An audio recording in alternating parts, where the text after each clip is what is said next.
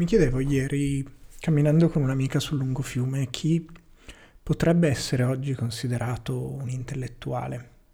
E con questo, ma probabilmente non ne ha parlato, intendo qualcuno capace di dare una visione complessiva della realtà, della società, di esprimersi anche al di fuori dei suoi temi di strettissimo interesse senza fare grandi scivoloni, cioè una di quelle persone capaci di cucire insieme gli ambiti del sapere. E abbiamo fatto fatica a trovarne. Una persona un po' così è Christian Raimo, per quanto anche molto bravo, ma come dire, non credo che nessuno possa seriamente pensare a Christian Raimo come qualcuno che proponga una prospettiva totalmente nuova sul mondo per quanto appunto in realtà nella quotidianità fa un lavoro comunque importantissimo appunto di, di, di cucitura, di a evidenziare paralleli, eccetera. Un'altra persona è forse Michele Reich, ma non, ma non si assume questo compito e quindi, e quindi rimane un po' lì a metà a fare il fumettista, a fare il narratore, che è una cosa che fa benissimo. E non abbiamo trovato molti altri nomi. E credo che sia molto figlio di questo tempo di esperti, in cui in questa visione della scienza come verità ci si trova un po' incastrati a ognuno nel suo ambito di sapere. Non puoi esprimerti se non hai studiato. Michele Reich faccia un discorso molto bello sui titoli, sull'avere titoli. E lui appunto parla di Medio Oriente, ma non è una persona che ha studiato di Medio Oriente eppure lo fa con una grande competenza. Bevilacqua scrive di psicologia, Giacomo Bevilacqua, non essendo uno psicologo. È un'amica psicoterapeuta, lo adora. Anch'io lo adoro, ma non ho i titoli di una psicoterapeuta per parlare di psicoterapia. Mettiamola giù così, di nuovo. Poi, quali titoli io abbia? Quali titoli ho per fare questo podcast? Essenzialmente nessuno. Eppure ho il bisogno di provarci mentre appunto viviamo in una società di esperti, di segmentazione del sapere, di iperspecializzazione, in cui c'è questa idea che ognuno debba parlare solo di quello che conosce benissimo, solo di quello di cui è espertissimo e su quello possono parlare solo le persone che hanno una certificazione sociale, l'accademia tendenzialmente, per farlo. Oppure c'è da Galli della Loggia. Ecco, forse oggi gli intellettuali ci sono un po' di vecchi intellettuali di destra che effettivamente cuciono insieme i pezzi di un mondo. Non è esattamente la mia prospettiva su quel mondo.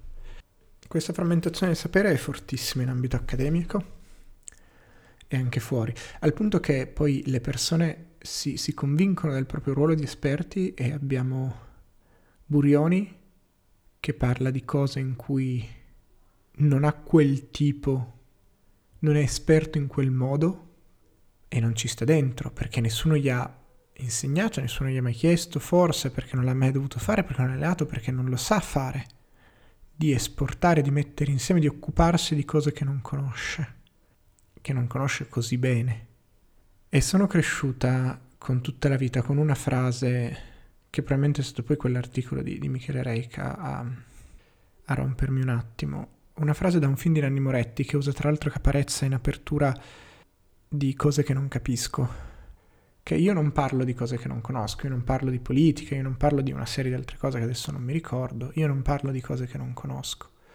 E io ho sempre vissuto, e questo podcast è esattamente la riprova di ciò, parlando di cose che, tra virgolette, non conosco, cioè su cui non ho alcun riconoscimento formale di saperle. Eppure ho la necessità di farlo ed evidentemente in qualche modo lo so fare perché mi ritrovo poi leggendo chi quelle cose le sa, cioè chi ha un riconoscimento formale di una competenza in quell'ambito, ritrovo cose che ho pensato, quindi evidentemente è un lavoro che si può fare, quello di mettere a sistema, di cogliere gli elementi importanti e, e possedere una conoscenza anche al di fuori di un'idea di competenza di essere esperto in una maniera così così puntuale. Ho un po' paura che però non siamo vicini a superare questa cosa, nel senso che per sua natura l'esperto, non avendo una visione d'insieme, non può essere rivoluzionario, perché può mettere in discussione solo un pezzetto di realtà alla volta e non la realtà nel suo insieme. E, e per mettere la realtà, per, per immaginare una realtà diversa, questa va presa nella sua totalità. Un esperto può essere tutt'al più riformista, col rischio di essere spesso reazionario, ma sicuramente non rivoluzionario. Per la rivoluzione ci servono degli intellettuali, cioè delle persone capaci di cucire insieme quei pezzi di sapere, di cucire insieme, di cucire insieme idee anche senza essere, anche senza conoscerle nei dettagli, capaci di ragionare per quadri generali e non per elementi particolari.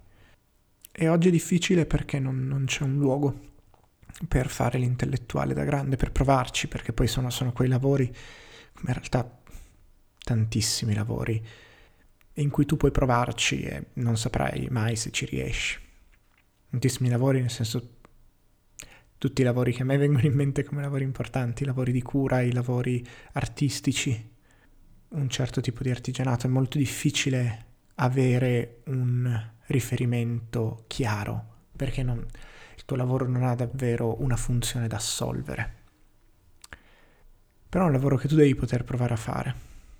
O a volte quella funzione assolvere nel caso dei lavori di cura è molto difficile da definire, di certi lavori artistici è molto difficile da definire, quindi fattualmente come se non ci fosse, vivi nella sindrome dell'impostore allo stesso modo. Però è importante che ci siano degli spazi per provare a farlo e oggi non diventi giornalista, non diventi quadro di partito, non diventi ricercatore in università facendo quello. E quindi niente, credo che dovremmo cominciare a richiedere meno esperti più intellettuali e ad accettare che una competenza super specialistica può essere utile a volte, ma non è assolutamente quello che serve in tutti i casi. Mentre in alcuni casi serve proprio invece la capacità di fare un passo indietro e riuscire a mettere a sistema quella competenza specialistica con quello che c'è intorno. Riuscire a capire che il nucleare non è un problema strettamente tecnico, di facciamo una centrale con una probabilità di incidente inferiore a una certa soglia, ma è anche un discorso di equilibri internazionali, è anche un discorso di politiche pubbliche di gestione del territorio, è anche un discorso di rapporto con le generazioni future, è anche un rapporto, un discorso di come come società quantifichiamo i rischi, quale valore diamo a quei rischi. E tutte queste non sono domande tecniche, non sono domande a cui un ingegnere può rispondere. E abbiamo bisogno di quelle figure che riescano a, a, a prendere pezzetti di risposte da una parte e dall'altra, metterli insieme, cucirli insieme. E questa roba mi manca tantissimo. Questa roba mi manca tantissimo.